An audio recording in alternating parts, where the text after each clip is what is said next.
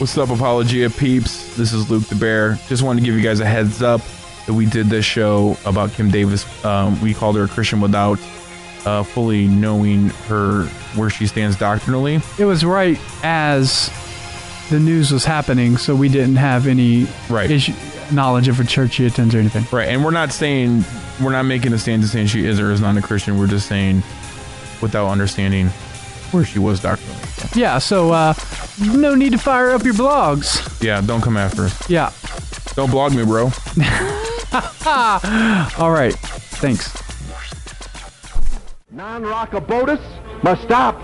I don't want to rock the boat. I want to sink it. Are you gonna bark all day, little doggy, or are you gonna bite? Brett, the, I love you, Jeff. Delusional, yeah, delusional is okay in your worldview. I'm an animal. You don't chastise chickens for being delusional. You don't chastise pigs for being delusional. So you calling me delusional using your worldview is perfectly okay. It doesn't really hurt. she hung up on me. What? What? Desperate times call for faithful men and not for careful men. The careful men come later and write the biographies of the faithful men, lauding them for their courage. Go into all the world and make disciples. Not go into the world and make buddies. Not to make brosives. Right. Don't go into the world and make homies. Right. Disciples. I got I got a bit of a jiggle neck. That's a joke, Pastor. When we have the real message of truth, we cannot let somebody say they're speaking truth when they're not.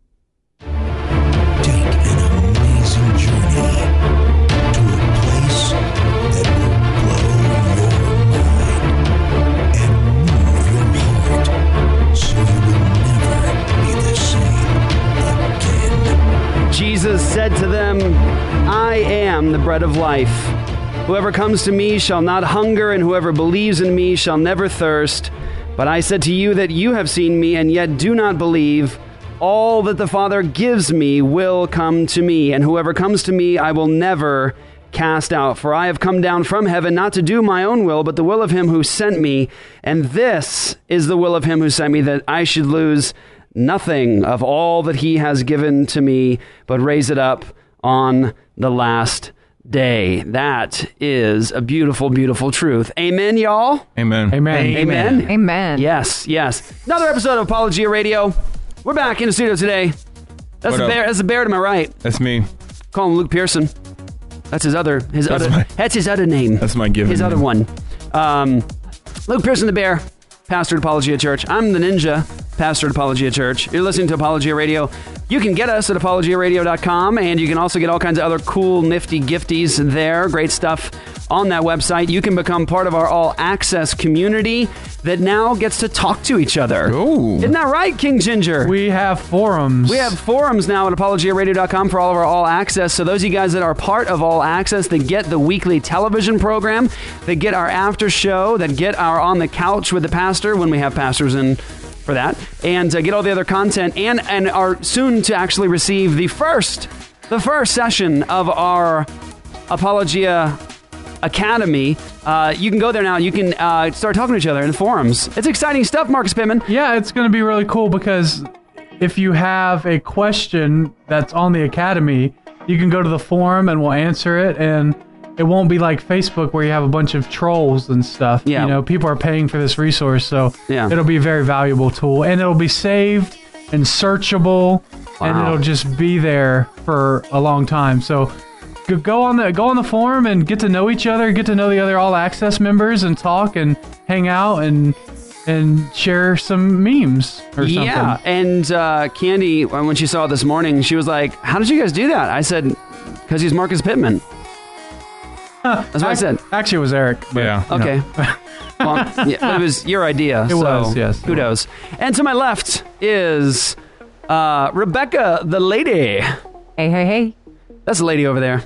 I She's am. uh, she's um, doing a wonderful job. Yes. Uh, Joy the girl Yes. is away being a farmer Yeah. for a couple months, quite literally. He went to the farm. She went to the farm, uh, the funny farm, with uh, uh, someone from our church, Ben Gobert, uh, at Gobert Farms, Mm-hmm. and uh, she's having a killer time there uh, watching uh, basketball games. Yeah. Hopefully she's not really killing anybody. Yeah, yeah, but uh, is it basketball she was watching was- the it other was day? baseball. Oh, base- oh, baseball. Nice- Okay. nice It has a ball. Yes. It has a ball involved. Did she see any goals get made? um, and uh, so anyway, yeah, this is uh, an exciting episode. We're going to talk about reform theology. We're going to talk about the sovereignty of God, of God in salvation. We're going to talk about the grace of God towards sinners. That's what this is all about. I discovered recently that I have a lot of new Arminian friends. I didn't. I didn't. I didn't really I know saw it. that. And uh, I mean, I'm, it's you know, I assume maybe, but it's interesting. I have uh, the maximum allowable friends on Facebook, um, and so I, you know, I let people on. Now you're and, just bragging. No, I, I, I do, and it's full. But I so I let a lot of people on that I don't know, you know, necessarily, actually personally. And I posted something last week, like a thing about like God sovereignty and His salvation and grace, and boy, oh boy, I took a beating. It got crazy, huh? I took a Sucked beating. into the Facebook vortex. Yeah, I, I, I, people just uh, revealed that uh, there are some differences of opinion. Um, I think, uh, respectfully, with Jesus on this point. John chapter six, Jesus. Way to be subtle and drop that name. I, yeah. Did you just Jesus juke them? I, yeah, but in a, in a righteous, legitimate kind of way. Uh, John chapter 6, Jesus says that everyone the Father gives to Jesus comes to him. So the giving of the Father, of the people to the Son, actually is what is before their coming. So what precedes the coming of people to Christ is they're being given by the Father. And Jesus says that he will never fail in raising up everybody the Father draws and bringing to salvation everybody that the Father has given to him. So that's John chapter 6, guys. We're going to talk about that today with one of our favorite people in the entire world. And quickly, I will say this check it out. Not only are you going to get the first Apologia Academy on apologetics and then leading into Mormonism, we filmed it. we filmed it last night, but we are, God willing, according to His grace and power, going to have right after that um, our next Apologia Academy done by what we call them Samson Claus because we usually have names for everyone that comes in. If you were ever on the show, Luke would create a name for you, and we probably would drive it home until it's just ridiculous. Except for you. They, he didn't create a name for you. No, I was- wasn't it was allowed. I wasn't people- allowed to. Other people that called me the ninja, I use that. One And, other person. Yeah. people call me in high school. They call me the ninja in high Yeah, school. I've never talked to those people. Okay. Hey, man. What? Easy, um, Bella. Hey, what? Okay, We already got enough damage I equipment know, today. right? Marcus Pittman. Um, so his real name is, um, well, uh, you can call him King Samson. You can call him the Brit. Um, well, his real name is John Samson, and he loves Jesus, and he loves the grace of God and salvation, and he loves God's sovereignty, and he loves to talk about it. And so, John Samson, welcome back to another episode of Apologia Radio. Thank you. It's great to be here. Yes, that was it. Oh, okay. It was a long drum roll. It was, it was, it was. I'd like So- to thank uh, my kindergarten teacher. I'd like to thank the people that cut the roses when I was five years old outside my house. I'd like to thank uh, people from Belgium. People from. so, uh, John Samson, what are you up to lately? Pastoring uh, King's Church in uh, Peoria, Arizona, and um, annoying as many people as I can with the truth of God's Word. No, I'm teaching and uh, very, very much enjoying some of the avenues the Lord has been opening up, and Yeah. glad to be with you today. Yes, and we have a secret we're sitting on for now. Um, Hmm. We're sitting on it for now. Are we? I don't even know what you're talking about. Can we about. just say it? We are. Why? Can he, just he say already it? agreed. Okay. Okay, Yeah. just, Hey, this is exciting. Oh, oh, Whoa! It's going to be a hundred part series. I almost had a charismatic moment then. I'm, 100, ta- 100 part series. I'm talking about the thing The thing. in Arizona. Woo! Oh, Marcus, that thing. that Marcus, thing. am I allowed to say that? No, no, I thought you were talking about. They can't talk about that one. Oh. But I thought you were talking about the class. Okay, all right, all right. Well, we Uh-huh, already, We already okay. talked about that. All right, so let me just say this because now you're really you guys are gonna hate us now. Um, there's something happening next year. It's gonna be very exciting. We're sitting on it now because it's a little bit of a secret. We're probably gonna let you know very very soon um, about what's up with that. Um, Just, but, just, uh, just, just, uh, just, just What's just up with that? start looking What's for. up with that? start looking for plane flights to Arizona next year yeah, start planning around June-ish. around June-ish to get a ticket to something Arizona. might something might be happening in Arizona. Come in hang out with us. Yeah, and it's gonna be very cool. Yeah, we'll leave it at that Yeah, for now. John Samson, we're going to have you do um, an Apologia Academy on the doctrines of grace, um, the doctrines of salvation. And so, talk about that for a second. Give everyone sort of a little promo for what to expect. I'd love to take someone uh, from absolute ignorance of the scriptures to a working knowledge of what God has done for us in salvation, assuming nothing and then just building truth upon truth, starting with God.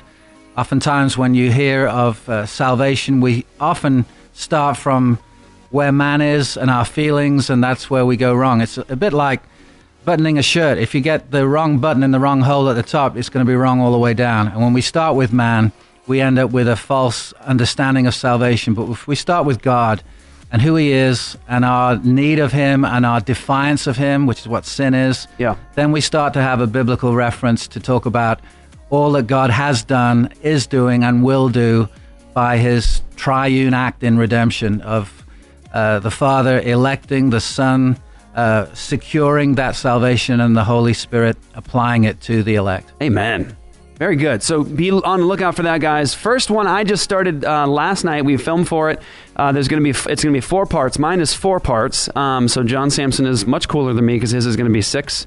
Um, four parts, and mine is on apologetics, kind of 101. But it's not just 101. We're going to get into a, couple more advanced kind of uh, things we need to think about in terms of uh, defending our faith, and that's going to lead into Mormonism. So uh, we really expanded it and made it better. It was just going to be about Mormonism before, but now it's going to actually lay the foundations in apologetics and then move into Mormonism, and that'll be up very very soon. I think Marcus, that will be up. That we'll just we'll release those. Am I right? We're going to release those kind of one at a time to start and put them yeah, up. Yeah, we're just gonna put them up one at a time, so they should be up hopefully within the week or two. Yeah, yeah, okay. And we're also going to have all kinds of really great re- uh, resources for you guys. So, like on the Apologia Academy, and I'm so excited about this. We're going to have like um, you're going to have the class session, like you know, taught by me or taught by John, and then we're going to have like uh, required reading, like you should get this book to understand more, and then we're going to have free resources, links on the page, so.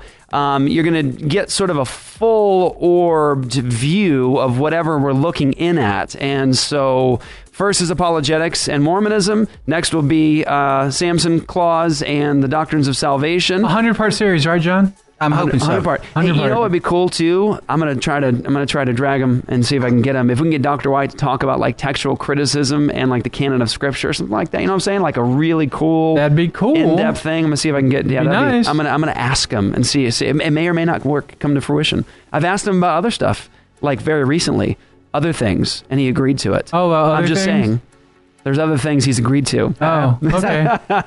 Is that part of the surprise? Hey, I'm just It- it saying. might be. I'm just saying. Okay. Um, okay, so let's see. Let's talk about some stuff. Oh, can I bring this up real fast? Just we have so much I don't to know do what you're today. talking about. I, I just want to say it. Like the other night, um, I didn't tell anybody that this actually happened along with the event that I posted on Facebook.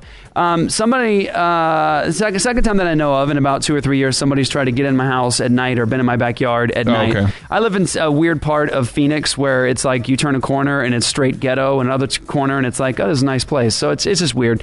Um, but anyway, at about two or three in the morning. I come to because my wife is saying, "What is that? What is that?" And I I hear the dogs going absolutely nuts. And so I fly out of bed. My heart's pounding because I'm just trying to like get to the gun. And I get to the gun and I hold the I go to to walk out of the room and I'm half asleep and my wife yells at me. She yells, "He's right there! He's right there!" Now, what do you think that I'm thinking? Holding a gun at two in the morning in the dark, and my wife is yelling, "He's right there!" What do, what do you, what would you think? Jesus? what would you think if you have a gun in your hand and you hear your dogs going crazy and you think someone's in your house and then your wife says, He's right there? Angel Moroni. yes, this is not helping. Let me tell you what I thought. I thought that there was a person in my house. My wife was pointing me to his direction. Uh-huh. So I'm now my heart is coming out of my chest, going, I can't see anybody. And so I'm like, what? And she goes, Stellar, he's right there. And, I'm, and she's talking about my seven year old happened to bring his mattress into my floor, and he was laying in my floor, and she thought I was going to step on him. And so anyway, afterwards, I told her, I said, babe, Yeah. if it's ever two in the morning, and the dogs are going crazy because someone's in the backyard, don't ever say he's right there when I Yeah. have a gun in my hand because Yeah, I'm, that could've been bad. I'm looking for him. Yeah. And uh, well, anyway, so my Doberman went out of the house, and my daughter Imogen told me that uh, that uh, she woke up because she heard a man yelling in the backyard when Coco went out there to stop, yelling at Coco to stop, stop it, stop it, like to the dog. So um, Coco chased whoever it was off. Coco came back in. I, I was searching the house by this point, and Coco comes in, looks at me, just sort of like wags her tail, and then ran back in the room, and lay down, went to bed. It's like good dog, good dog. That's awesome. That's why Jesus gives us dogs for bad guys. That's exactly right. That's right. Yeah. They're they're they are like 15 year long alarm systems for your home. Yeah, my aunt and uncle had a dog, and uh, my cousin, the dog would always sleep in the room with the cousin with, with uh, her, and uh, my uncle, if he didn't talk when he came in the door at night, the dog would start to growl. so he had to say, he had to say. Was he me, married- was he me, married to this it's dog? the the- the like- dog was just very protective of, the, of his daughter. Heyo. So So speaking of dogs, I don't think Marcus caught that joke. I did John not. got it. You got it. I know it. I said, was the dog married to him because the dog barked at him for not talking when he got home? That's a married joke. yeah, that's Rebecca's, Rebecca's not laughing. It's not meant to be offensive. No, no. Okay. Okay. I'm, I'm not offended. Speaking of speaking of dogs, let's talk about the doctrines of grace. Hey, Well, we are going to talk about the Doctors Grace, but quickly, uh, because we have so much to say about them, I do want to talk about some quick current event stuff that's so, so important. So, a should- Kentucky, what? we should do it after the break. Oh, because we have a break coming Yeah. up. All right, guys. So we're going to talk about the Kentucky clerk um, that is refusing to sign marriage certificates um, for gay couples. And as of right now, maybe during the show we can get an update. We have an update. She- We have an update. We do have an Yeah, update. it about just what came happened. in. Oh, After the break. Breaking After the news. break, breaking news. Yeah. Apologia Radio right here. We're going to be right back, guys. More with Samson Claus on salvation, God's grace, His sovereignty, and goodness. It's uh, what theocentric versus anthropocentric. Ooh. Ah, God centered versus That's, man that's centered. Queen's English. That's right. I'm just trying to look smart for John. It's working.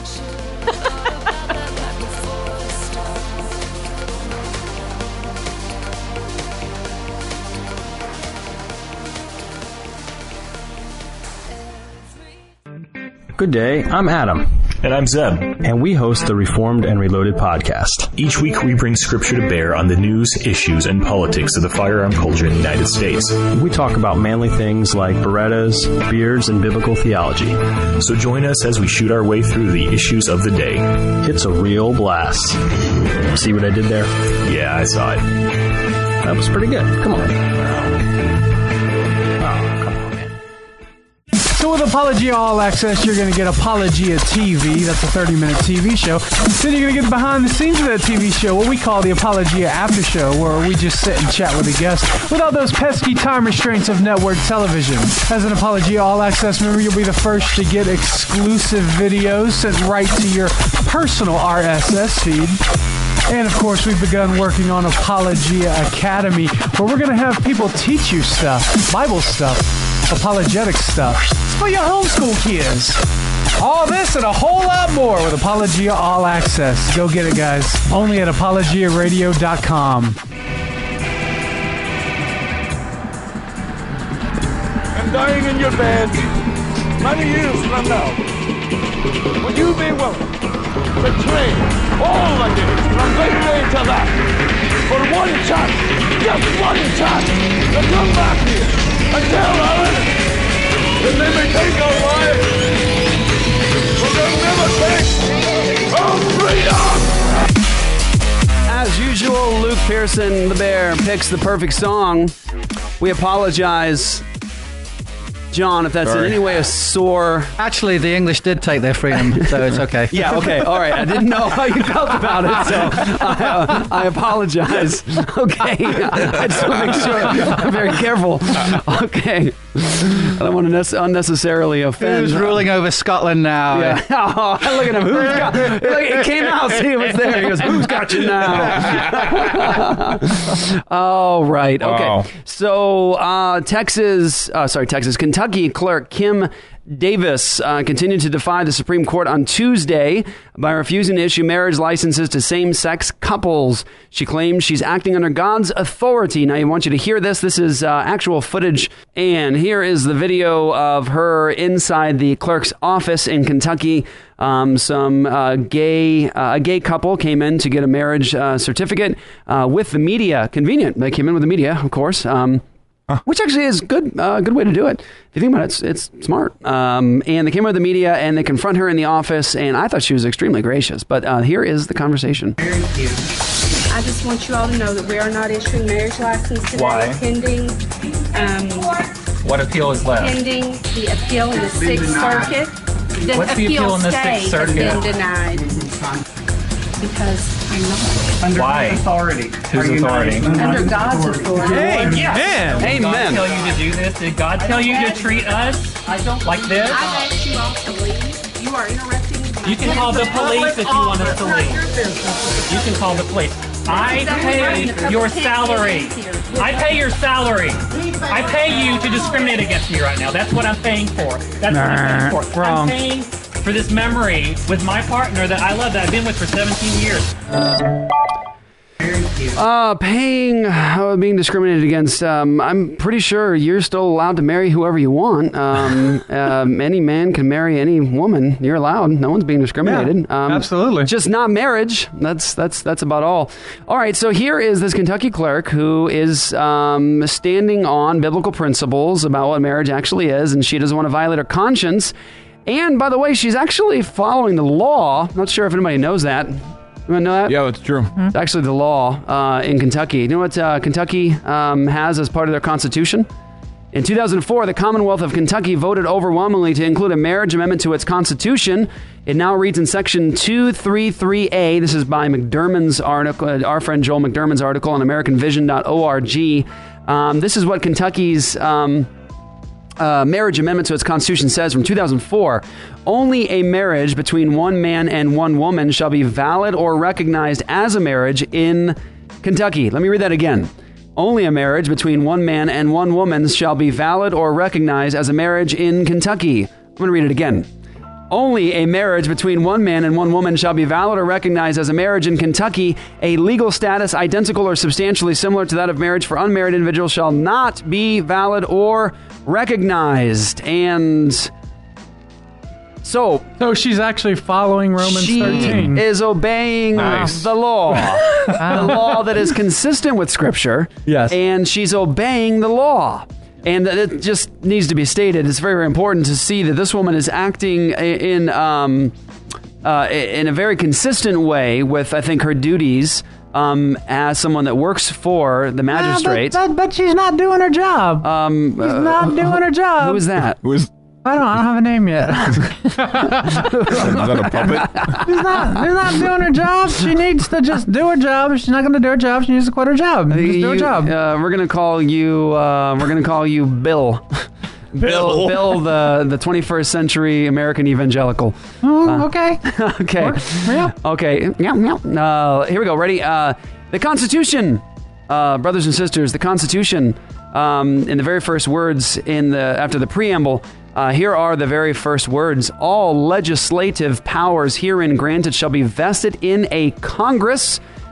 And who? And who? Who? Congress of the United Hmm. States, which shall consist of a Senate and House of Representatives. So, question, and here's a little bit of, I guess this was sort of like a trivia thing. Ready? Ready? Are you ready? Um, What do we win? The legislative powers um, are granted to who? Congress. Congress. Okay. And who are legislative co- powers not given to? Ready? Supreme Court justices. Are you ready? So the Constitution says that those legislative powers are given to a Congress and not to unelected unelected judges with black robes that are um, just um, they're unjust legislating actually. from the bench and they're unjust judges and they're just you know activists. That's all they are is activists.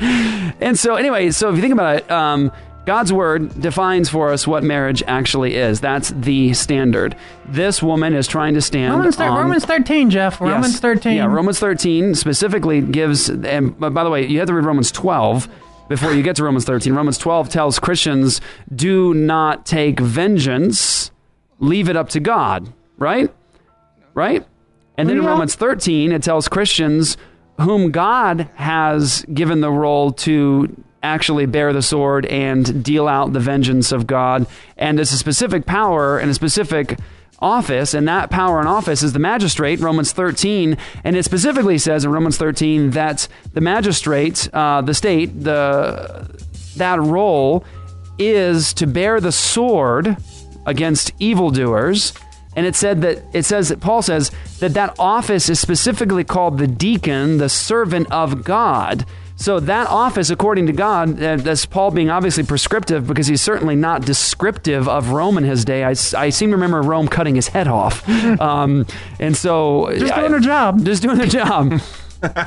so the Apostle Paul says that the civil magistrate's role is to bear the sword. Uh, they don't bear it in vain, and it's to deliver deliver justice. And they are God's servants. and it's Christians, not our role, to actually be a part of the vengeance. It's the specific role of the state. And if you think about it, when that God ordained role actually has laws consistent with Scripture, like Kentucky does, um, that marriage is between a man and a woman, and this woman actually says, My role in government under God and consistent with government is to uphold the law. She just needs to preach the gospel. Yeah. Just Well, preach think- the and that- and by She's the not way- reaching people for Jesus. You know what's amazing is that clerk. is that she did. Um, I think I don't know a lot about this woman. I don't know exactly what's going on, and there are all kinds of questions I would have about her position. And of course, I know that would be a discussion to have. But there is something I read from her when she was talking about what happened. She basically uh, started talking about Christ. Uh, so I don't know a lot about her. I don't know where she's at theologically. Okay, Wrong job. That's Wrong a job. She's got the side issue. job. But uh, because, because the, the main thing here is first principles. What she's standing on is a biblical view of marriage between men and women, and she's actually standing on her role as a, as a magistrate um, to uphold the law in her county. And the law in her county is man, woman. That's the only recognized marriage. So she cannot violate God's law and she cannot violate the law of the state that she's in. What people are asking her to do is disobey the law of God and the law in Kentucky. And so what I think is an important thing for us to start like really working through as Christians because this was part of our conversation as Christians in history is what's the role of the civil magistrate? Uh, what are the duties of a Christian in that role? And um, I I think a more specific question, though, is what is the role of a citizen in the United States and what is his role according to the government? Because the founders knew that and they knew about Romans 13 when they wrote the Constitution. they talked about and it a they lot. made the people the government. That's right. So, so, so it's different. Like we- we're we're so used to saying, well, Congress are the ruling authorities, uh, the president is the ruling authority, but but according to our government, the people are the ruling authorities, and the governments are representatives. Yeah. The government officials are representatives of the people, who the clerk, by the way, was elected by the people. Yep. So, so she is speaking on behalf of her government, the people. Yeah. So it's it's it's not as easy of a conversation as let's say a king who tells you do this or a queen maybe or or, or queen. yeah. Samson.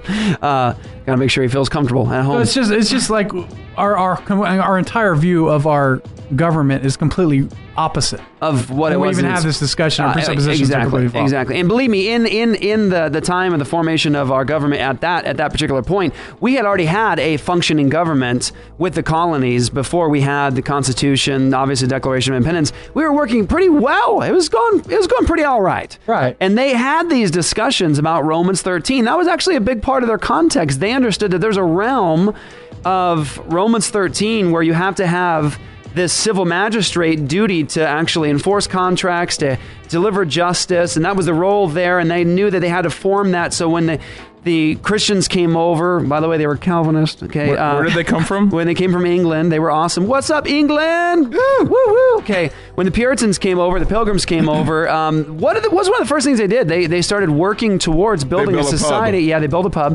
They, they started working towards building a society where they knew they had to have this role of civil magistrate, and they had the conversation of Romans 13, for goodness sake.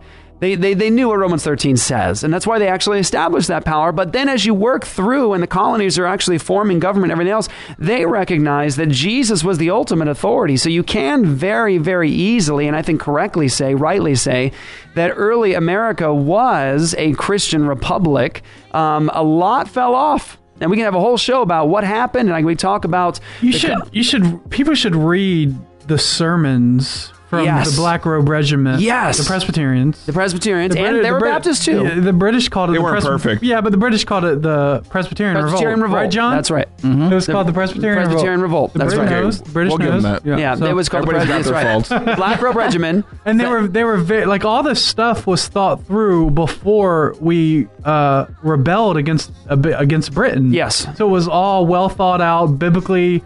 They had biblical justification. They preached about it They preached about it, and from they, God's word. Yeah, and a lot of it was, hey, we better make sure that our nation is repentant before we go to war with Britain. Yes. Because if we're not, Britain is going to be a judgment on our nation and not a blessing. Yeah. And so it's it was a very biblically well thought out revolt. And so when you think about it, and that was like I said, like that was just over like taxation without representation. Yeah. Like this isn't even about moral issues. Yeah. And they were willing to go to war and separate over it. Yeah, yeah, and, And, we're like, well, that's not a, that's not a hill to die on.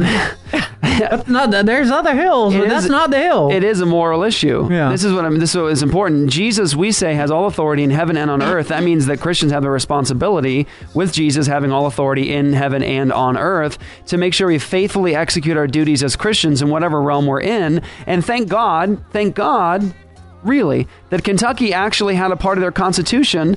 There are men they, where they said it's between one man, one woman. They will not recognize anything else. Mm. And she's saying, I can't before God and my own state's law. And then we just discovered, news just broke. What happened, guys? They sent her to jail. He's in jail right now. Yep. So Kim Davis now took a stand, and she is, I guess, officially in jail.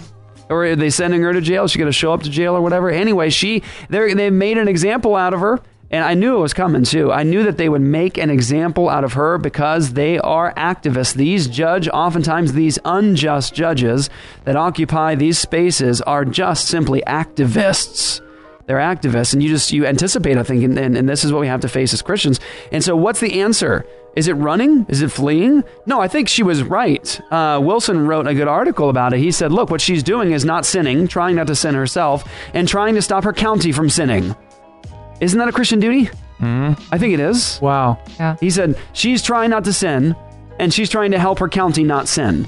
And now she is being penalized for it. But I think we all need to go back to Acts. And what do the apostles say when they're given a direct order from the government officials of the day? They say, we must obey God Right. rather than men. There are times where you have to actually do that in the real world.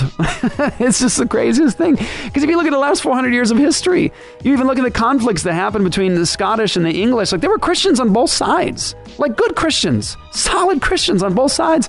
And when they would argue, they would have these debates and they'd go try to go to the scripture and they'd say, ah, you're not being consistent with scripture. That's not from God. That's tyrannical. You're violating God and you're violating us. Like that's how the conversation went. And we are so ruled by Demos today the current God of our nation, the people, that we can't even have this conversation. I, I, think I fear for the Christian church in the West today because we have such a strange view of Christ's authority and his word and law. And, and, and by the way, let's kick the, uh, kick the discussion of ultimate like theonomy out of this, but I was just talking in terms of just basic Christian commitments, commitments here, like marriage. Can we have marriage?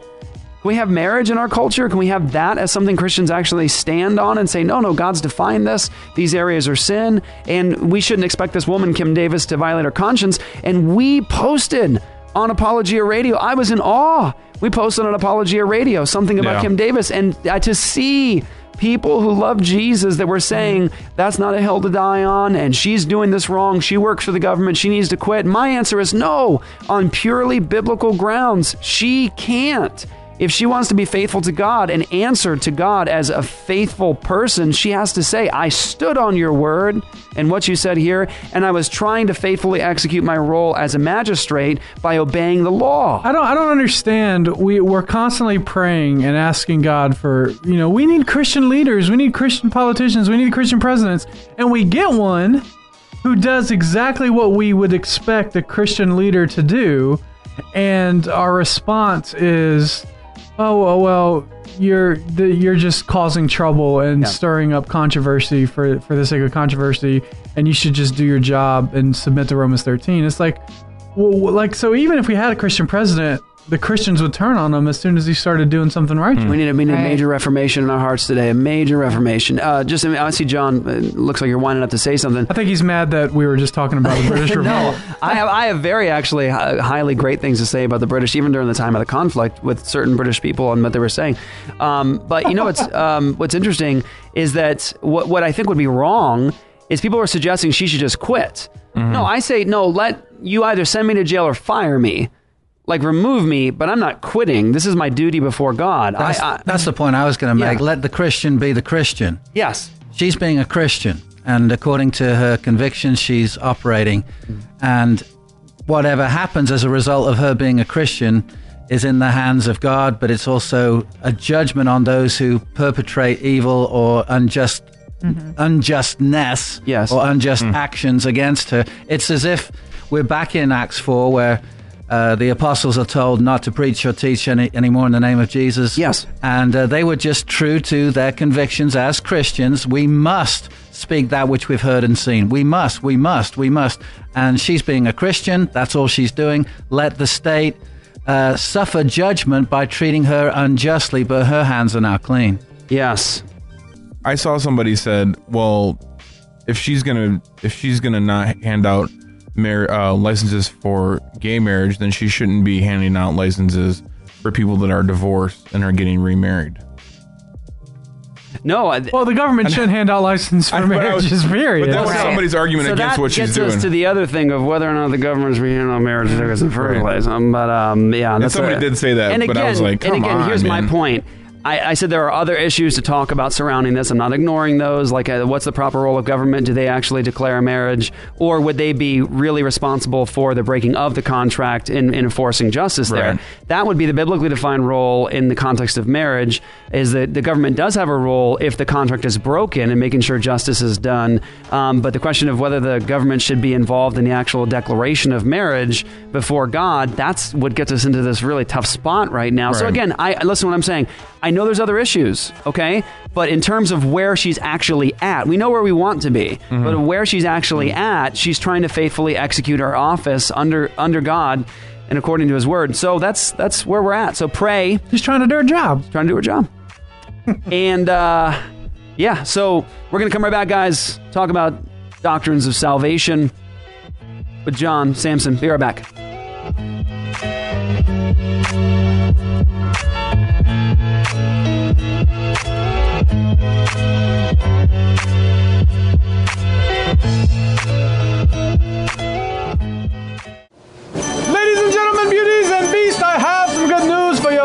But in order for me to tell you the good news, I must share with you the bad. A beard can be a most magnificent thing, but it can also be the downfall of a man. An unmaintained beard prevents a face from shining. An unmaintained beard causes dry, itchy skin. An unmaintained beard is a source of beard drift. You know, like dandruff, but beard drift. An unmaintained beard is sharp and ruthless, like iron bristles, not good for the lady friend. An unmaintained beard forfeits future growth based on a lack of preparation today. And let's not forget that an unmaintained beard robs your face from smelling amazing. Let not thy beard be thy downfall. Protect your manlyhood, an epic combination of manliness and manhood. If you are hearing this today, there is hope for your beard. Go to yukonsbeard.com and enter the code APOLOGIA, and you can save some money while you save your face.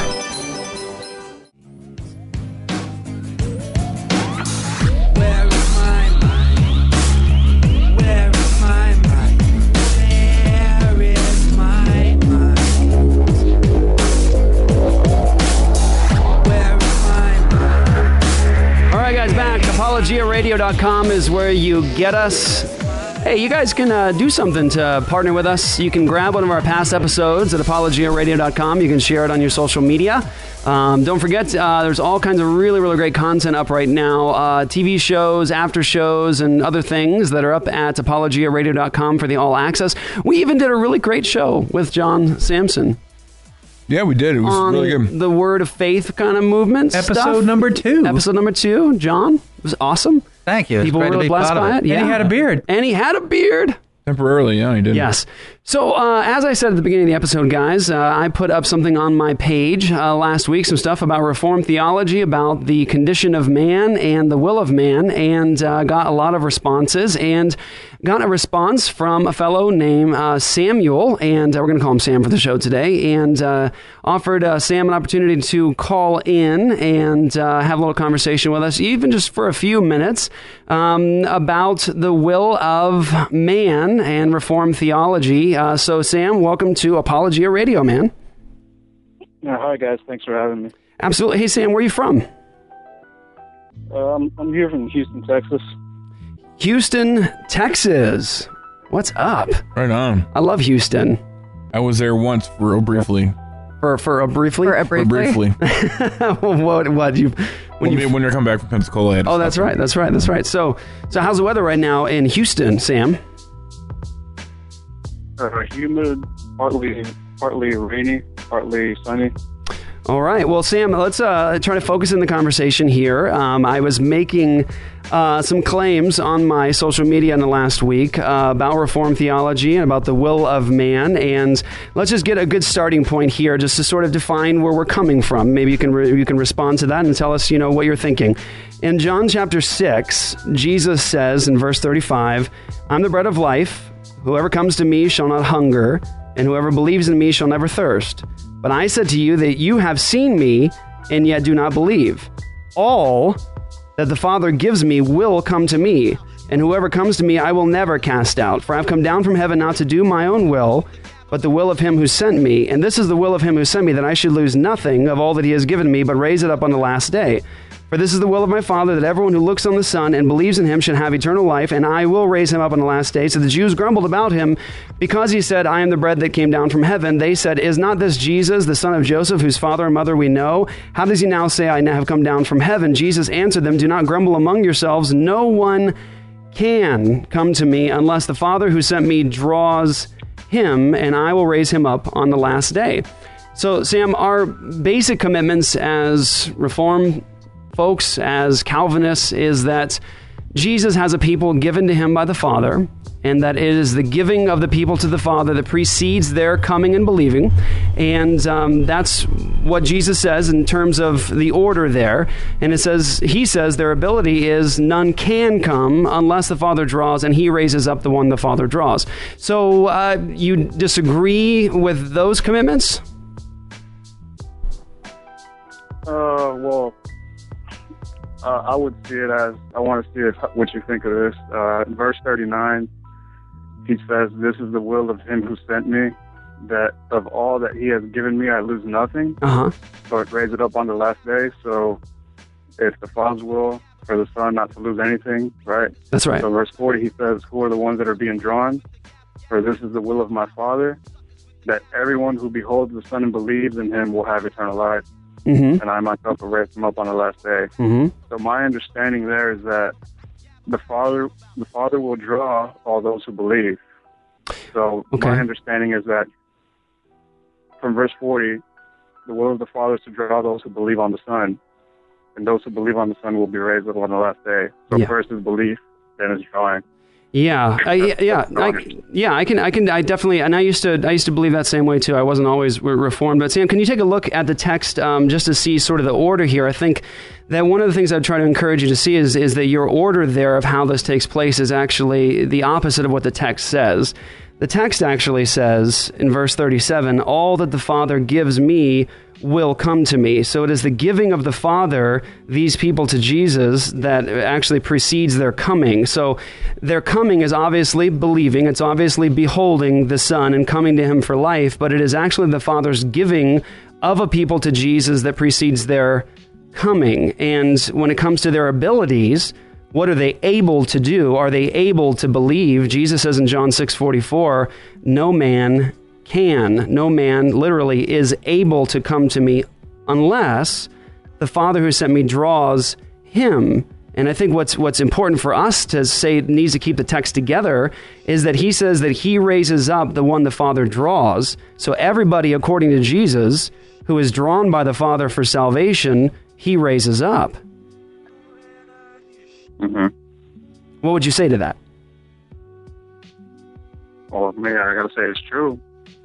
Well, do you, do you see how how that actually comes comes against your statements though in terms of it's the believing uh, of the people that precedes um, precedes the Father giving? Do you see how the sort of it's it's backwards? It's it's actually different than than you believe. Uh, yeah, I, I can see. I can see how you how you can come to that. Yeah, and so for us, Samuel, I just want verse forty-five that says, uh, "It is written in the prophets, and they shall all be taught of God. Everyone who has heard and learned from the Father comes to me." Yes, and yeah, and that, that's that's important because if you see this, um, and if you would, Sam, just work in the text with me for a second here. Um, if you if you look, what he says at the beginning of this discourse in verse thirty-five, he says, "I am the bread of life. Whoever comes to me shall not hunger, and whoever believes in me shall never thirst." So there's that promise, right? But he wants what he says. He says, "But I said to you that you have seen me, and yet do not believe." So he tells them, "You've seen me, but you don't believe." And then he says, all that the Father has given to me will come. So he tell, he defines the their unbelief, and he says, actually, you see me, but you don't believe. And then he says, all that the Father gives to me will. So he makes a distinction between two people, two groups of people: the ones who have seen him and still don't believe, and the ones that actually cannot fail to come, because the Father has given them to Jesus. And so when, when Jesus continues the discourse and he's talking about those who have learned from the Father and come to the Father, we know who those are. The ones that learn from the Father and come to the Father are those that have been given to Jesus by the Father. And, and, if, and if you just would do this, Sam, if you just take a look at the discourse in, in John chapter 6, and you also look at the discourse in John chapter 10, where the Jews then say to Jesus, they say, Tell us if you're the Messiah. And he says, I told you. And he says, The reason you can't hear me is because you are not of my sheep. He says, My sheep hear my voice and they come. So again, there's those two groups of people that Jesus actually gives us there. There's the ones that have not been given to Jesus by the Father who don't come, they don't believe. And there's the ones that have been given to Jesus by the Father, the ones the Father draws that he never fails to raise up. hmm So, I so from our perspective, Samuel, and you seem like a really sharp guy, um, and uh, you know, I, I, I it, was, it was good to get to know you through these I- I- interactions on, on Facebook. I think uh, what's important for me, at least, to communicate to you with with brotherly affection, is that what we see as Reformed Christians is that it's the text of Scripture that has to drive our theology and our philosophy. And so our view of the will of man can't come from a preconceived philosophy or tradition in terms of free will and things like that, but it has to come from the text of God's word. And what we're saying, Sam, with gentleness and respect and love towards you, is that if you read John 6 and you read Jesus' statements there, there is no other exegetical conclusion that's consistent other than there are people that are given to Jesus by the Father, and that it is that giving that precedes their coming. And the reason they come is because the Father draws them, because they are not able, they are not able in themselves to come unless they're drawn. And Jesus says the one the Father draws is the one he raises up. It's, it's a perfect uni, unity there. And that's, by the way, we would say the doctrines of grace are represented there in, in John chapter 6. Yeah, it's classic go-to passage for uh, for Calvinists. Yeah. Well, I have, uh, I have some buddies that are Calvinists too. I talk to them a lot. Yeah. Well, Sam, it's a, it's a, a shorter show today, at least segment here today. Uh, let's continue the conversation. Let's have you on again maybe next week. Let's let's expand it a bit more. And let's talk some more, and let's I think do this conversation like brothers should do, with love and grace and affection, and digging into the text together. We have a little bit more to do here today with John Samson to unpack these. But how about this? Next week, you come back on. Let's talk some more. And let's engage this issue with one another and let's go to the text together. How's that sound? Uh, if I have time, sure, because I'm I'm uh, you know, I'm looking for a job. So Okay. Well, we'll be praying for you and your job. But if, if we get a chance, let's have you on again and let's continue this conversation. Let's go to the text of God's word together and uh, and let's do it with humility and love and respect for one another. How about that? sounds good. Okay. Thanks, man. Thanks for taking the time to call in today. It was a blessing talking to you. All right, thanks. All right, Sam. Thanks so much, man. Bye. All right, bye. All right. So that is a perfect, I think, segue into the discussion, John. It very much is. I'm listening with a lot of uh, attention, and I appreciate the, the manner and the nature of the, the phone call you've just had. And I think what uh, really struck me as someone who didn't always embrace Reformed theology is the text of Scripture. When I wrote that little book of mine, 12 What- Whatabouts, I purposely did not mention the name of John Calvin, Right. the name of Calvinism, because you don't actually need Mr. Calvin for Reformed theology. It's it's Jesus where you get this. It's Paul, it's Peter, it's James, it's all of these things. And if we take what God's word says seriously about the nature of man, and I'm just looking at verse 44, which is again a, a go to text, but it's Jesus who's speaking with authority, looking at a crowd in the face and explaining their unbelief. Yeah. And he says, No one can, as you've already said, come to me unless the Father who sent me draws him, and I'll raise him up on the last day. Oftentimes, when that verse is quoted, the final phrase is, is omitted. They don't or, uh, always, people don't always quote that last part, but the drawing here is so powerful that everyone who's drawn is raised up on the last day. That's exactly right. And so you have in this text, if you just focus on that one statement of Jesus in verse 44, you've either got universalism okay. or you've got Reformed theology. But what is omitted and forever banished is Arminianism. Yeah. Uh, universalism is dealt with elsewhere, but in this particular text, Arminianism has to fall because it speaks of a drawing that is so effectual that everyone who's drawn is raised up in the last day. That's right. That's right. That's important, right? I mean, Mm-hmm. because when we think about, he said that's a classic go-to passage for Ca- Calvinists. Well, But that's yeah. not an argument. No, yeah, No. it's not an argument. And, and and and here's and what's important is is it's a classic go-to passage because it's an entire discourse Mm-hmm. by Jesus that talks about salvation. And there's no doubt that the people he was talking to got it because he kept emphasizing it and he said it again in verse 65. And Yeah. what happened?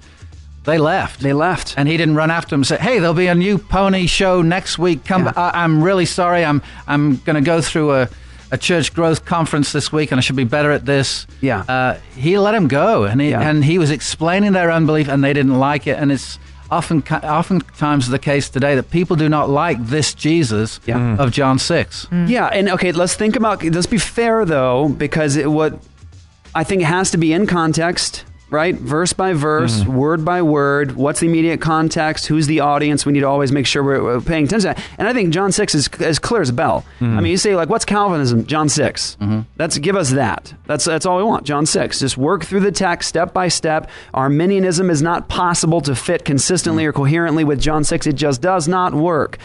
John said it.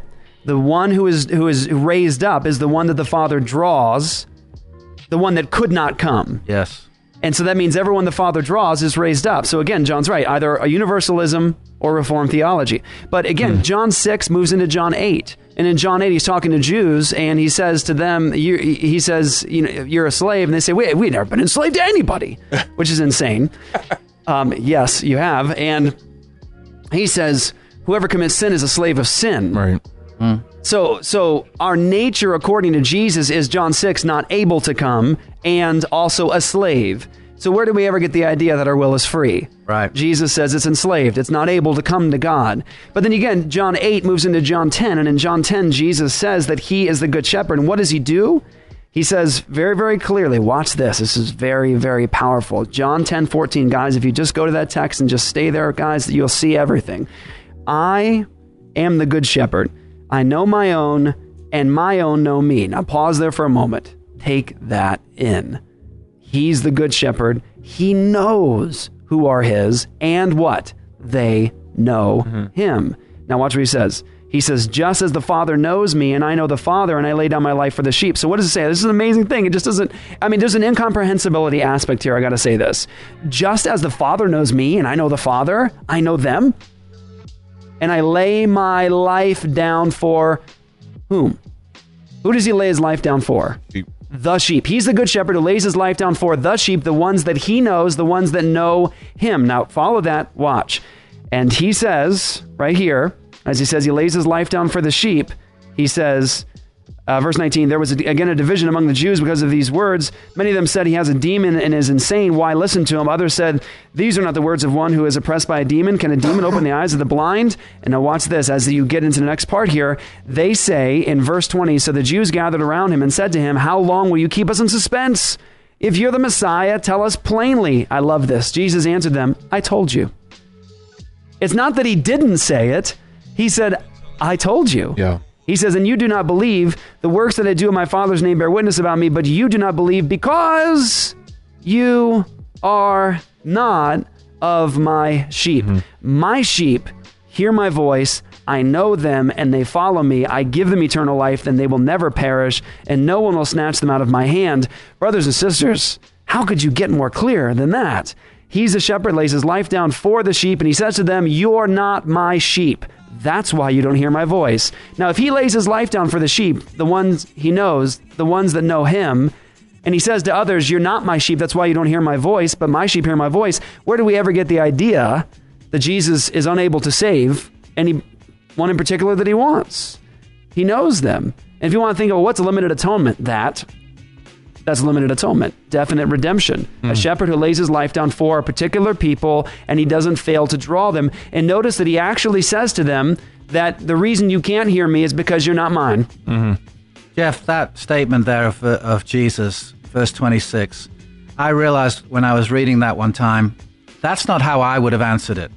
If someone asked me, why do people not believe? I'd have said, because of a lack of will or they're refusing to be spiritually sensitive or humble themselves. It would be something other than Jesus' words. Yeah. But as Christians, we, we must submit to Jesus and his reasoning, speaking to people, again, looking them in the eye. The reason you don't believe is how would I answer that question? I'd, I'd, I'd list five things. Jesus says the reason is you're not part of my flock. That's mm. right. That's the reason yeah. you're not believing. You mentioned John 8, verse 47 of John 8 says the exact same thing. Whoever is of God hear the, hears the words of God. The reason why you do not hear them is that you are not of God. Oh. It's the same exact concept. Yeah. And these are screaming to those who have ears to hear. Yeah. Jesus says, This is the reason people don't believe. They're not of God. They're not part of my flock. Yeah. What is it about that do you not understand? Yes, that's right. Powerful. It is powerful, and I, I, it looks like chomping on the bit here. I, I want to say that the issue for us, can I can I say this like just straightforward? We believe that Arminianism leads to a corruption in theology. Mm-hmm. Theology matters. Dr. White always says that. I believe that with all my heart. Theology matters, and, and it's the presuppositions of Arminianism that lead to a lot of corruption in other areas, like open theism. That's a, that's a major issue with Arminian presuppositions, leads into open theism. Naturally, it works itself in that, out in that direction. It has also led, Arminian presuppositions have led to universalism. Now, by the way, this is not boogeyman. I'm not giving the boogeyman. I'm giving the facts. Hmm. When you say that Jesus atoned for the sins of every single person who ever lived in full, guess what? The smart person, right, who's got a sharp mind goes, well, then that means that they're all saved. And they start opening up uh, universalist congregations because they take it to its logical conclusion right? And if it's the will of man that is supreme in the discussion of god's sovereignty well it leads itself naturally into areas like open theism.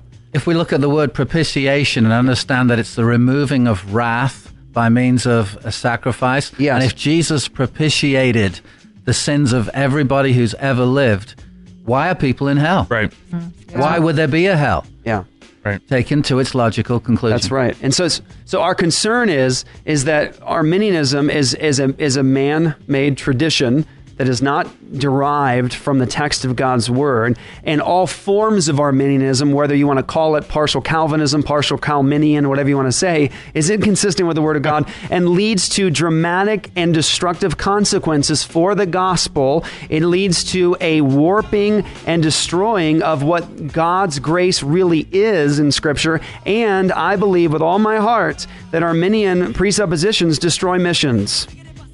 They hmm. destroy missions because if God does everything he can to save people, if Jesus died for the sins of every single person who's ever lived in full, and if the Holy Spirit of God can try to redeem people and bring them to life and fail because he is thwarted by the will of man, then you have no hope in evangelism, no hope in prayer to God to open the eyes of the blind because God's done everything he can. It's not up to him. He'd say, I'm trying, I'm doing my best. What do you want of me? Yeah, I've done my best. It's not up to me anymore, it's up to them. So why pray for the lost? That's a question that must be asked to the Arminian. If you truly believe that God can be thwarted by the will of man in any way, if you believe contrary to John 6, then the question is, why evangelize? People say to the Calvinists all the time, right? Why are you evangelizing if God is predeterminate? Because God's predeterminate. it. That's why. Because He's powerful, He's mighty. That's why. And he's promised that there will be sheep who hear his voice. That's right. So we have the absolute hope that repent and believe. Sometimes people turn to God because God, in His grace and power, brings them to life. Repent and believe, and they remain hardened in their sin, and God justly condemns them. And that gospel conversation is a witness against them that they hate God so much that even when people come with His love and His mercy being heralded, they still despise God.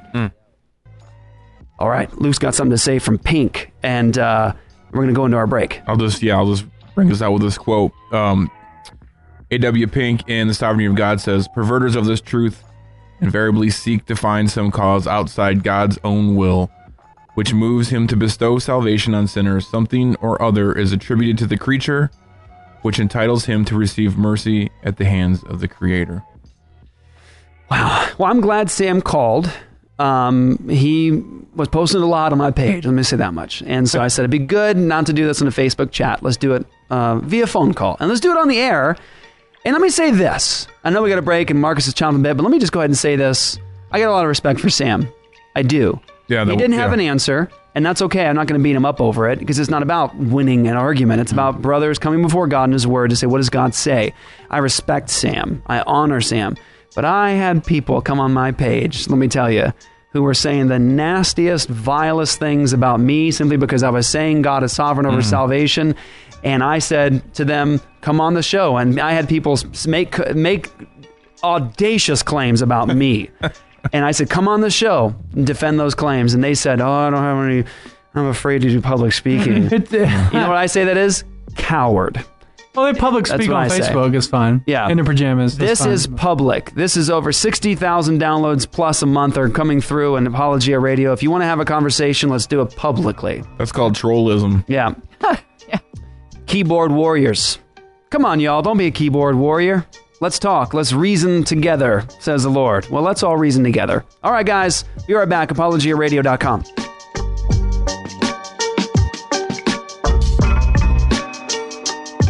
Oh, yeah.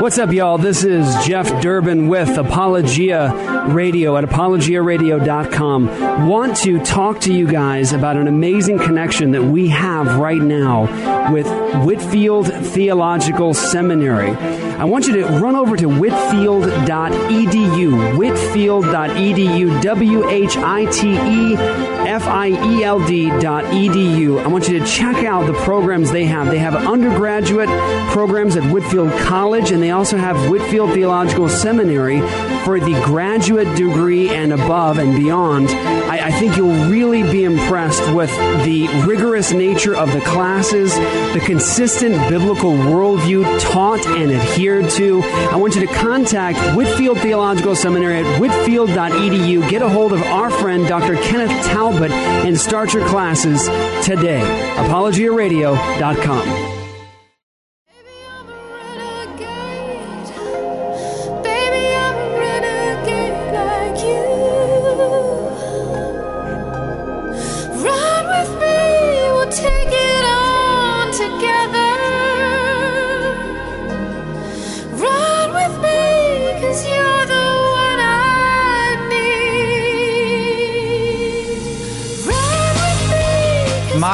Luther, here's a quote from him Whoever ascribes salvation in the least to the will of man knows nothing of grace and has not learnt Jesus Christ aright.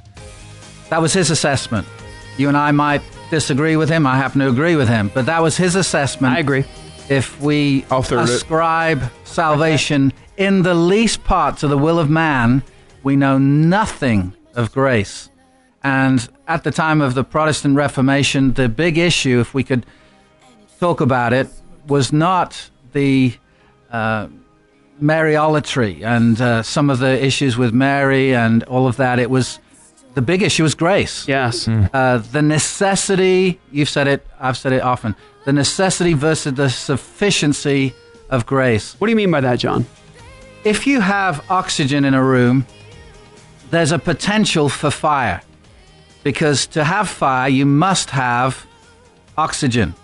The reason we're not being burnt up is because although oxygen is a necessary condition for fire, it's not a sufficient uh, component for fire. Uh, other, otherwise, wherever you find oxygen, there would be fire. Yeah. And so we're living in a realm where I believe we've got oxygen here. We're breathing in and out, but we're not being inflamed and burnt alive because thankfully, oxygen is not a sufficient cause for fire. When we talk about the difference between necessity and sufficiency, every man made religion will speak of the necessity of grace. Some go way overboard into what we call Pelagianism, which doesn't speak of the need for grace whatsoever, which has always been a heresy, is condemned by all uh, factions of the, the true church. Mhm. But in the realm of true Christianity and Orthodox Christianity, Rome at the time of the Reformation would speak of the necessity of grace. The Protestant reformers, to a man, every one of them spoke of not merely the necessity, but the sufficiency of grace, the sufficiency of hmm. the Word. Yes, you need the Word, the Word of God, Rome would say, but you also need the Pope and the declarations of infallibility that usher from the throne of the Pope. You have the necessity versus the sufficiency of the Word, the necessity versus the sufficiency of faith. Yes, you need faith, but you need something else. You need works, you need merit, Rome would say. No, faith alone saves. We're justified by grace alone, through faith alone. Every man made religion can speak of grace, the Bible, uh, faith, and of Christ. But the reformers said, no, it's not merely the necessity of these things, but the sufficiency of, of these things. That's why the final sola of those five solas was soli Deo Gloria. All the glory for salvation goes to God alone. And it's in those two big theological words that if we once grasp, we can have a conversation. The difference is between synergism, which is a cooperation. The word S Y N, not S I N, means together with.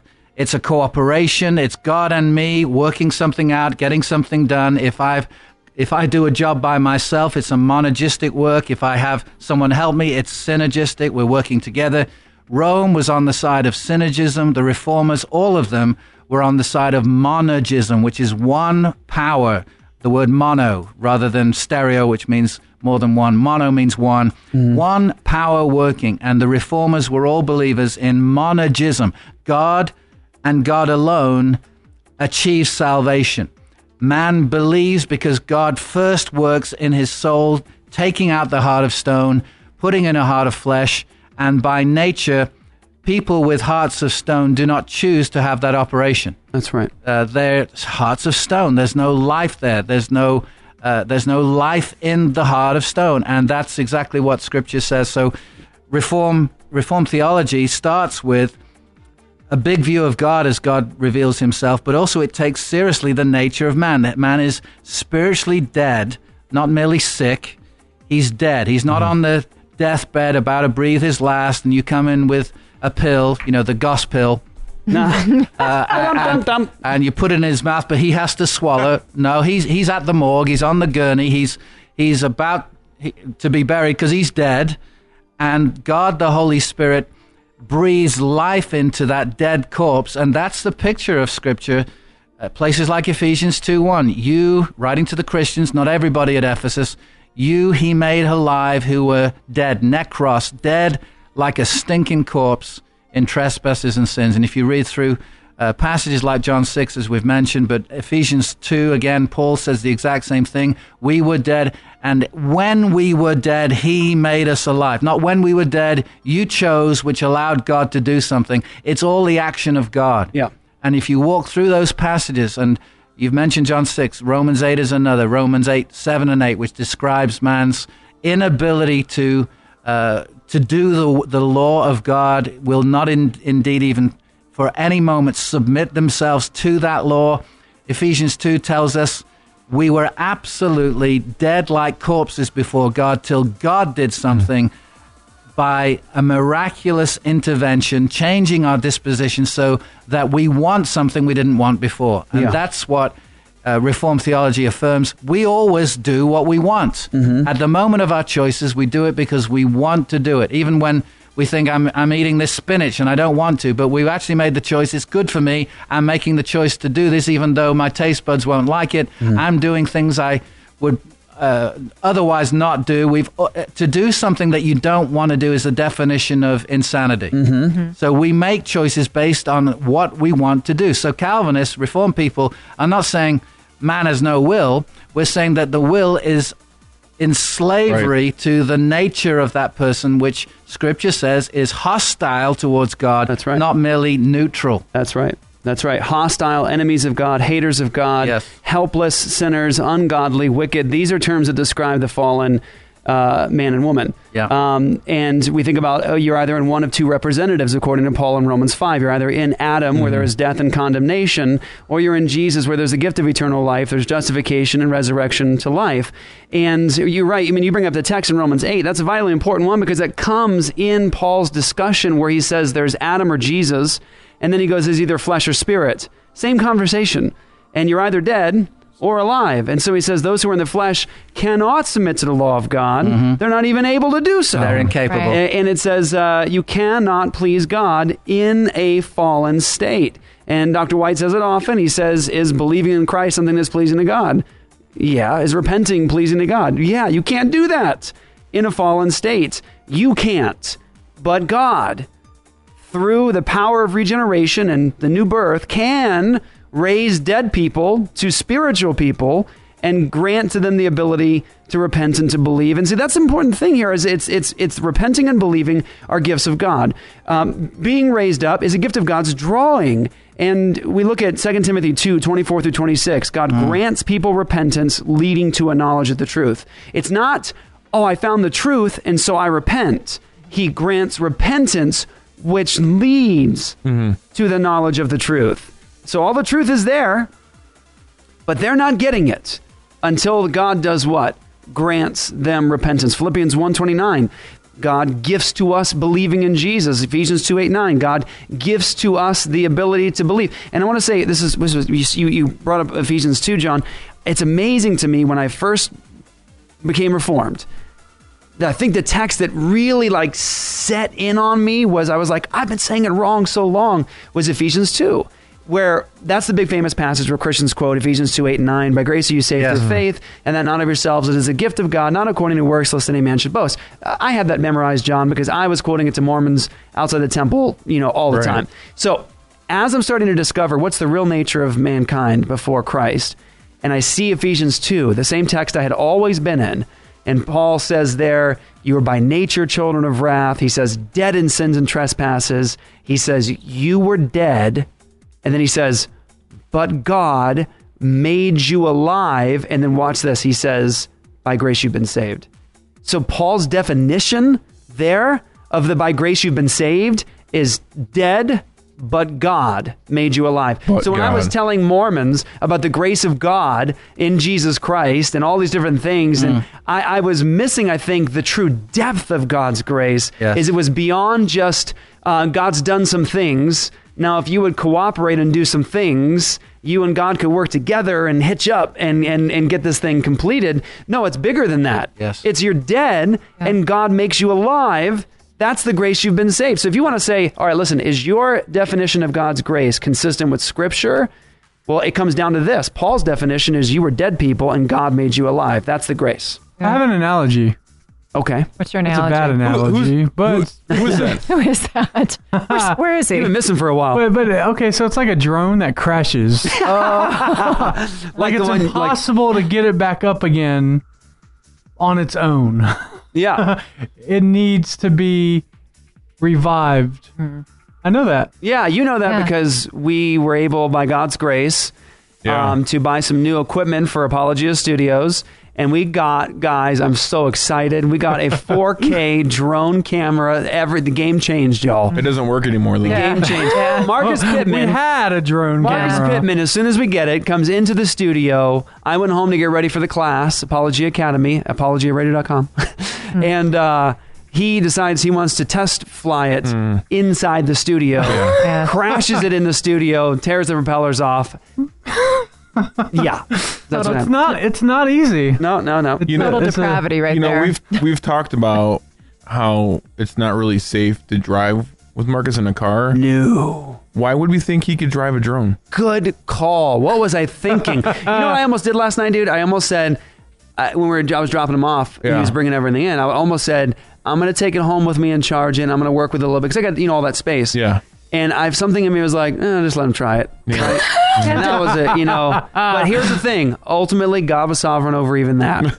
He's sovereign over little drones too, right? Rebecca, do you have something you want to say? Yeah, I was just thinking about, you know, uh, Marcus is talking about his analogy, and I had a, a Arminian. I think it was on your page this week, Jeff, um, a friend of mine, Facebook friend of mine, and and he said to me, "Well, aren't we responsible once God calls us to respond?" And I said, "It's not like it's a telephone call where God calls and we pick up and go, "Oh God, I want to talk to you." We can't even acknowledge that it's God. We can't even want to pick up the phone unless He comes into our lives. Yeah, we're running from the telephone. Amen. We're running from the phone. It's ringing, Yeah. and we're running Yeah. away from it. We're Yeah. trying to set fire to the phone. Yeah, God has to wrangle us with the phone. yeah. And we got that from Adam because Adam didn't have uh, children. Adam and Eve didn't have children until after the fall, and, Uh-huh. and their nature after sinning was to hide from God Yep. uh, in the garden rather than run to Him. Yes. So the central part where everything, the hinge right here, is it comes down to the nature of mankind, right? What is the nature of man's will? Nature of man and the sufficiency of grace. That's right. And you know what's interesting here too is Dr. White said something in his discussion on Molinism. Uh, I was listening to it, and it was very good, by the way. Um, and uh, he was talking about how most modern evangelical Christians today are functionally Roman Catholics in term in, mm. in terms of. He said they're they're they're Christians without a pope. yes. That you know because They we the same understanding of grace. same understanding of grace, same understanding of the will of man, and grace in terms of how that actually we cooperate with God. So there is a, a very dis- there's a difference between the Reformed Christian, their view of God's grace and the will of man, and ultimately how God works out salvation, and the Arminian. And and listen, this is not an issue of us saying, well, Arminians aren't Christians. There are Arminian Christians, right? Oh, yeah. I believe that Arminianism, to its full conclusion, leads to a false gospel. Right. Um, but there are we're all inconsistent in some ways, and I thank God for inconsistent Arminians. Yeah. um, but uh, this is an important issue because it does affect the gospel. It does affect the witness of the church. It absolutely does. And it's empowering in our evangelism because we know we don't have to have the the right nuance in our voice and have the right, Right. timing in our joke or uh, just say everything exactly right. God works through imperfect vessels with a message that God the Holy Spirit re- uses to revive and change a person's heart. And it's God who saves. That's why we can sleep at night as preachers, think, oh my gosh, if I just said it differently, would that person be in Right. heaven? Yeah. Would that person be, be different? They, they rejected. It. Was it me? Was it me? And you can realize I can preach the bold, fierce words of Jesus and know that God the Holy Spirit superintends those whom he wishes to call to himself and uses the, the, those words as means. Faith comes by hearing, hearing by the word of Christ. And it's freeing. It's freeing It to know that it's God who saves. Yes, yes. People make choices. They are obligated under a holy God to obey Him, to come to Him. But nobody will. Right. Nobody will unless God does something. And we're mm. saying this when God intends to do something by the means of His grace and mercy through this gospel, when He does that, He can never fail. He Yeah. will not fail. And uh, now here's the thing, because people go, well, wait a minute though, like that means he's leaving people.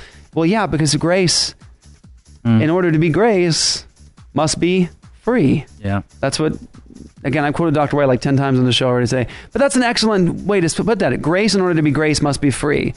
It's not peanut butter grace that's spread over everything and It's everybody. a powerful. It's a powerful. I would say effectual grace. Yes. And, and uh, I, Hey, is there a effectual- website? Is there, is there a website? That's a good. Yeah, I, I might just look into Is that. it effectualgrace.com? Yeah. I think that that's a good domain Yeah, name. yeah. I think you should get that. Someone just Okay. snatched that and up. where can they get your book, 12 What Abouts, and answering these questions about Calvinism? Uh, solid ground Christian books. You know, it's now in Italian.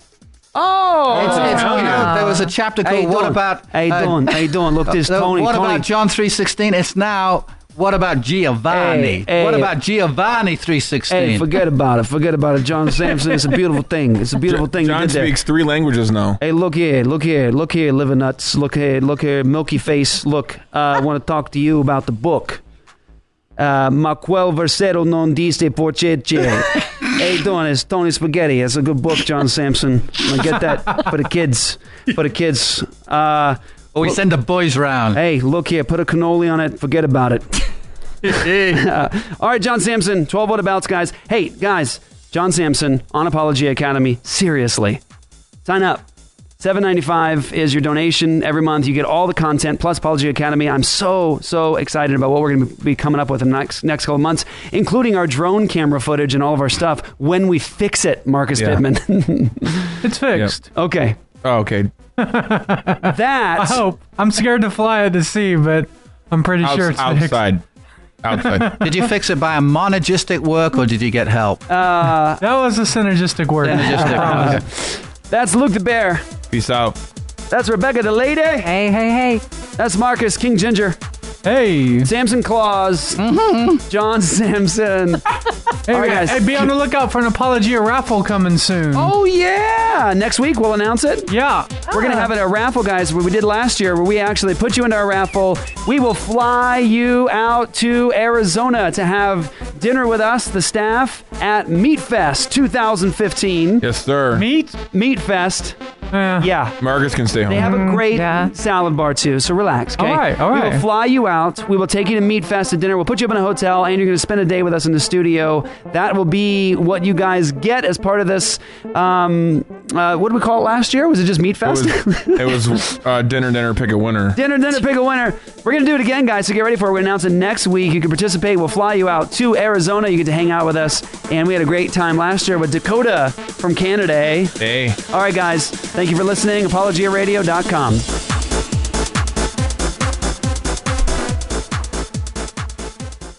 Hi, this is Jeff Durbin with Apologia Radio. You can get us at apologiaradio.com. I'm also the pastor at Apologia Church in Tempe. You can get us at apologiachurch.com. Want to invite you guys to join us for worship, the word, and fellowship on Sundays at 4 p.m. And that's Joy Tempe. Hey there, we are a family integrated church, so we invite you to bring your whole family to worship with us. This is Luke Pearson, the ministry bearer, also discipleship pastor at Apologia Church. Like Jeff mentioned, we are now meeting at a new location and time, 4 p.m. on Sunday afternoons at Arizona Community Church. That's 9325 South Rural Road and Tempe. We're meeting in the community center, and that is between Warner and Ray off of Rural. Again, you can reach us on them internets at apologiachurch.com. Delicious beards are encouraged but not required. Glory.